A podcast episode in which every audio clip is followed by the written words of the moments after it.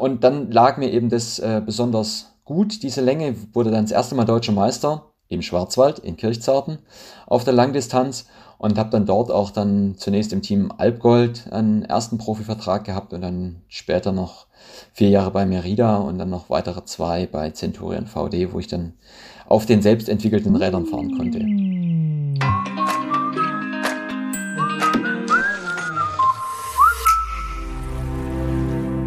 Hallo und Kuckuck zum Podcast Schwarzwaldgeflüster. Mein Name ist Iris Huber und am Telefon begrüße ich jetzt Hannes Genze, den Leiter der Entwicklung bei Merida und Centurion Deutschland, dem deutschen Fahrradhersteller aus Markstadt bei Böblingen.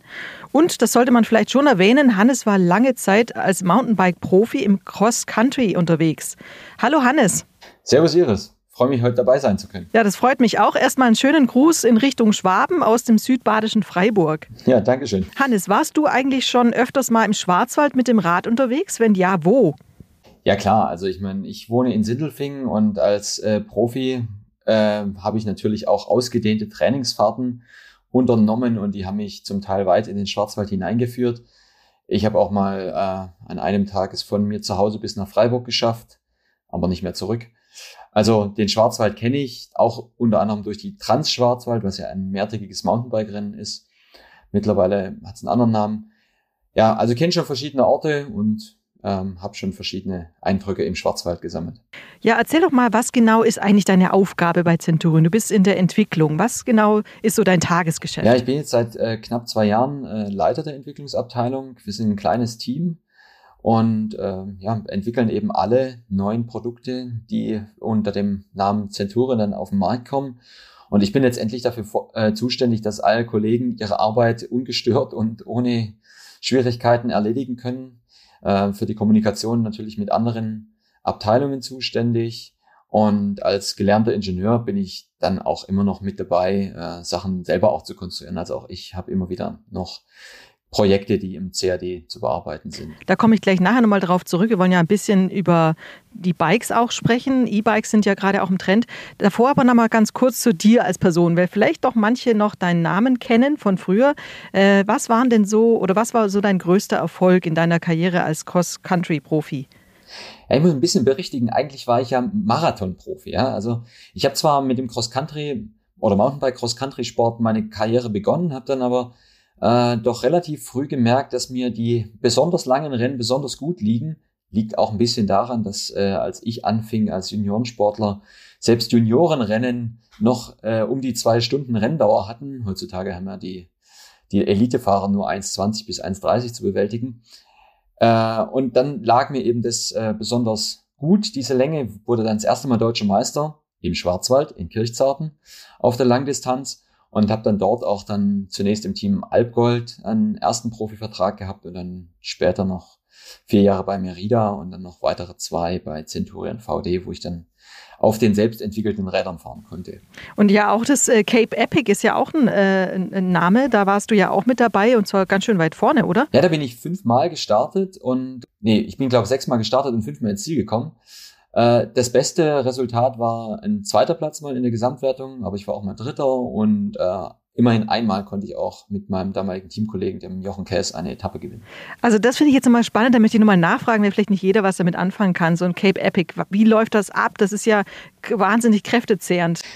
Die Cape Epic ist auch ein ähm, Multistage Race, also ein Etappenrennen, äh, kann man sich so ein bisschen vorstellen, vielleicht wie eine Tour de France, nur ohne Flachetappen. Also quasi immer anstrengend, jeden Tag Anschlag geht über sieben Tage, meist noch ein Prolog, also ein Zeitfahren vorne raus. Man startet in zweier Teams und nur wenn beide zusammen ankommen, dann zählt's auch. Also wenn einer ausfällt, warum auch immer, ob der Rahmen bricht oder äh, man eine Magenverstimmung hat oder sonst irgendwie was, man muss zusammen als Team funktionieren und auch zusammen als Team ankommen. Das ist eben eine Besonderheit, die es bei anderen Rennen so nicht gibt.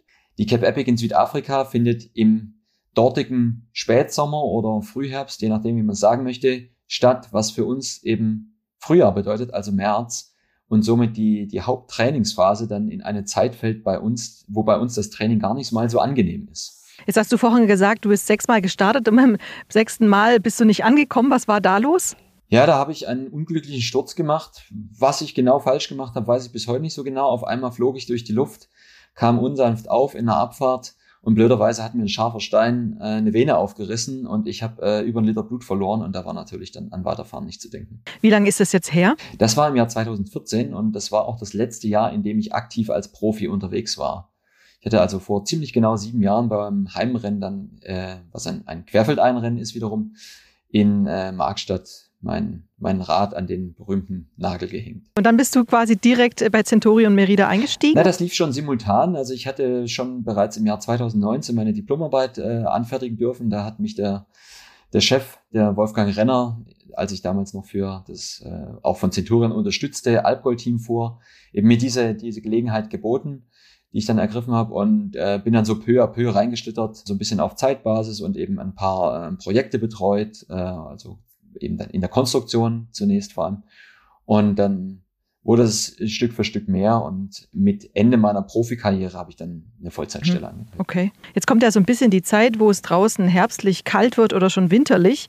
Und da fragt man sich so ein bisschen, worauf muss man denn so achten, wenn ich jetzt mit meinem Bike rausgehe in den Wald? Ja, im Winter ist ganz klar aufgrund der Witterungsbedingungen, dass der Verschleiß an den Komponenten einfach höher. Ja, wir haben viel, viel mehr Dreck äh, der da, der da rumfliegt. Also der Wald wird ja dann ab einem gewissen Zeitpunkt kaum noch trocken, es sei denn, es gefriert. Und dieser Dreck, der ja verschleißt zum einen die Kette und zum anderen vor allem dann auch die Bremsanlage. Und wenn man dann am Antrieb nicht gleich äh, bei Verschleiß der Kette dann gleich noch die zum Teil sehr teuren Ritzel mittauschen möchte, sollte man einfach darauf achten, dass die Kette rechtzeitig erneuert wird, die ist dann doch viel billiger, als wenn man den gesamten Antriebsstrang dann im Frühjahr tauschen muss, wenn man feststellt, ja, der, der ist ja auch schon komplett ausgeleiert. Und bei den Bremsen ist so, auch da nach jeder Fahrt am besten das Rad gründlich reinigen und dann eben an solchen Punkten kann man dann direkt mal gucken, äh, wie viel Bremsbelag ist noch drauf, dass man dann nicht mit den, äh, mit den Trägerplatten die Scheiben dann auch noch mit ab runterrubbelt und dann eben auch höhere Ersatzteilkosten hat, als es notwendig ist. Und dann äh, sollte ich dann auch ein bisschen Öl drauf machen? Und wie ist denn da die Regel? Weil viel Öl hilft viel, ist ja sehr eher so ein Trugschluss, oder? Also Öl äh, bitte nur dort, wo es hingehört. Aber zunächst mal zur Reinigung empfehle ich auf jeden Fall mal einen, einen Gartenschlauch oder vielleicht auch einen Hochdruckreiniger, geht schon. Die Frage bei einem Hochdruckreiniger ist ja ganz klar, wie weit halte ich die Düse von dem Teil weg, wo ich hinspritze? Und wenn ich natürlich mit äh, ein Zentimeter Abstand auf eine Lagerdichtungsspritze ist klar, dass die das nicht ab kann. Und wenn man also den Dreck dann runtergewaschen hat, dann sollte man, und das ist eben auch recht wichtig, das Rad einigermaßen trocknen. Manche haben vielleicht zu Hause eine Druckluftpistole. Das ist natürlich ideal, gerade um die Kette trocken zu pusten. Ansonsten habe ich es häufig so gemacht früher, dass ich an einer Waschanlage mein Rad gereinigt habe und dann noch bis nach Hause geradelt bin und auf der Heimfahrt quasi das Rad getrocknet und dann zu Hause die Kette eben geölt äh, habe und auch andere Bauteile wie zum Beispiel ein Schaltwerk oder so, wo auch bewegliche Teile sind, eben dann auch äh, ein paar Tropfen Öl dran gemacht an die Gelenke. Bei einer Kette sollte man dann einfach, bevor man das nächste Mal fährt, das überschüssige Öl, was also nicht in die Gelenke hineingezogen ist, dass man das wegwischt, weil das ja sonst der, den neuen Schmutz sozusagen wieder anzieht. Okay. Wie ist es denn äh, bei den E-Bikes? Äh, was kann ich da überhaupt selber noch dran schrauben, wenn ich jetzt merke, irgendwas ist locker oder so? Und wie oft gehe ich zur Inspektion mit dem E-Bike? Wir bei Centurion, wir haben da einen Wartungsplan, der ist bei uns in der Betriebsanleitung mit hinten drin. Also da steht dann auch alle, wie viel Kilometer man äh, beim Fachhändler vorbeischauen sollte, um das Rad anschauen zu lassen und eben so Sachen zu überprüfen. Wichtigster Hinweis, dass an manchen Bauteilen äh, es besser ist, wirklich nur mit, er, mit den Originalersatzteilen zu arbeiten, zum Beispiel bei Bremsen. Ja, also wenn da der Bremsbelag verschlissen ist oder die Bremsscheibe, das Beste ist wirklich dann wieder Originalteil mit Originalteilen zu ersetzen, denn wir als Hersteller, ähm, wir stellen ja eine sogenannte EG-Konformitätserklärung aus, das ist dann diese CE-Kennzeichnung am Fahrrad und die geht ja davon aus, dass eben diese Teile oder diese Baugruppen als Gesamtsystem verbaut sind. Und wenn man da an einer Stelle was ändert, kann das dazu führen, dass sich dann äh, ja, Bremsleistungen äh, verändern. Wenn ich jetzt zum Beispiel ein E-Bike kaufen möchte, was sind denn da so Dinge, worauf ich achten sollte? Wir haben bei uns auf der Website ähm, ja ganz äh, einfache ähm, Filterfunktionen, wo ich dann auch äh, als, sag mal, noch Novize relativ schnell mich vorantasten kann, welches Rad wohl für meinen Zweck am geeignetsten ist. Das bieten die meisten anderen Hersteller auch an. Wem das nicht reicht, wer da nicht weiterkommt, ja, der geht am besten zum Fachhändler und lässt sich beraten und schildert dann ganz klar seine, seine Einsatzgebiete. Wohin geht eigentlich die Zukunft beim Thema E-Bike? Ja, in der Vergangenheit war es ja so, dass es äh, um eine Sache ganz besonders ging und das war, das Rad soll aussehen wie ein normales Rad. Also die Integration von Batterie, in der Mehrheit ins Unterrohr und der, der Antriebseinheit dann auch im äh, Tretlagerbereich ja, weitere neue Herausforderungen ergeben sich jetzt dann im Bereich äh, Connectivity, also Diebstahlschutz, äh, App-Anwendungen, Abstimmung des Motors und so weiter. Das sind jetzt die neuen Themen, die noch mehr gespielt werden. Sicherheit generell, also auch ABS ist ja mittlerweile bei E-Bikes verfügbar. Also ist das auch die, ähm, die Sache, mit der du dich gerade am meisten in der Entwicklung beschäftigst? Ja, für uns in, bei Centurion geht es ja trotz allem dann immer noch um die Entwicklung äh, vorrangig erstmal der Rahmen, die die Basis eines jeden Rades bilden. Jetzt hatten wir gerade wieder einen größeren Sprung ne, oder einen größeren Wachstum. Also die neueste Generation kann eben dann jetzt 750 Wattstunden Akkus bei, bei Bosch. Also das ist schon eine enorme Größe. Ja, die muss man dann immer erstmal geometrisch auch unterbringen in so einem Rad. Also das war natürlich wieder eine Herausforderung. Und ja, welche Computer letztendlich dann am, am äh, Lenker dann montiert werden, das ist ja in der Rahmenkonstruktion jetzt eine zweitrangige Sache. Aber auch beim Cockpit sprechen wir mehr und mehr von äh, Integration.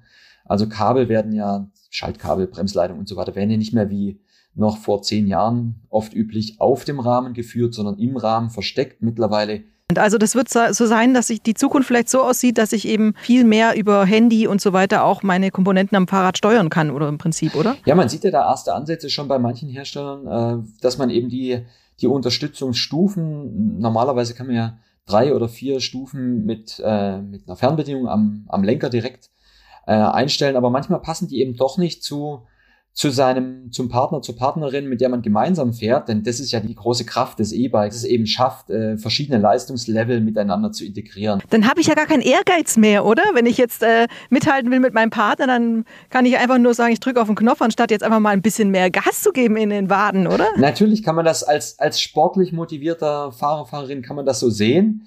Aber wir müssen ja sehen, dass wir äh, es vielen Menschen ermöglichen, wieder in, den, in eine sportliche oder äh, ja, gesundheitsfördernde Aktivität zurückzukehren, die sie sonst nicht machen würden. Und das ist mein, mein Aspekt dabei. Auch Leute, die dann sagen, naja, die fünf Kilometer zur Arbeit, ich brauche gar nicht das Auto, ich kann dafür jetzt ein Fahrrad nehmen. Ich will nicht schwitzen unbedingt, ich will nicht unbedingt ein Workout draus machen, aber dennoch waren die Menschen an der frischen Luft gewinnen dadurch Abstand, einen wohltuenden Abstand zwischen manchmal stressiger Arbeit und dem der Familie zu Hause. Ich denke, es gibt ganz viele positive Aspekte, wenn wir, wenn wir an E-Bikes denken. Also ich glaube, da dürfen wir alle gespannt sein, auch liebe Podcast-Hörer, was uns bei Centurion und Merida noch begegnen wird.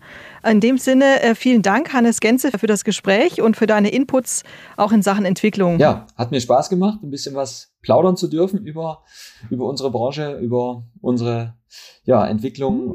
Herzlichen Dank, wiederhören.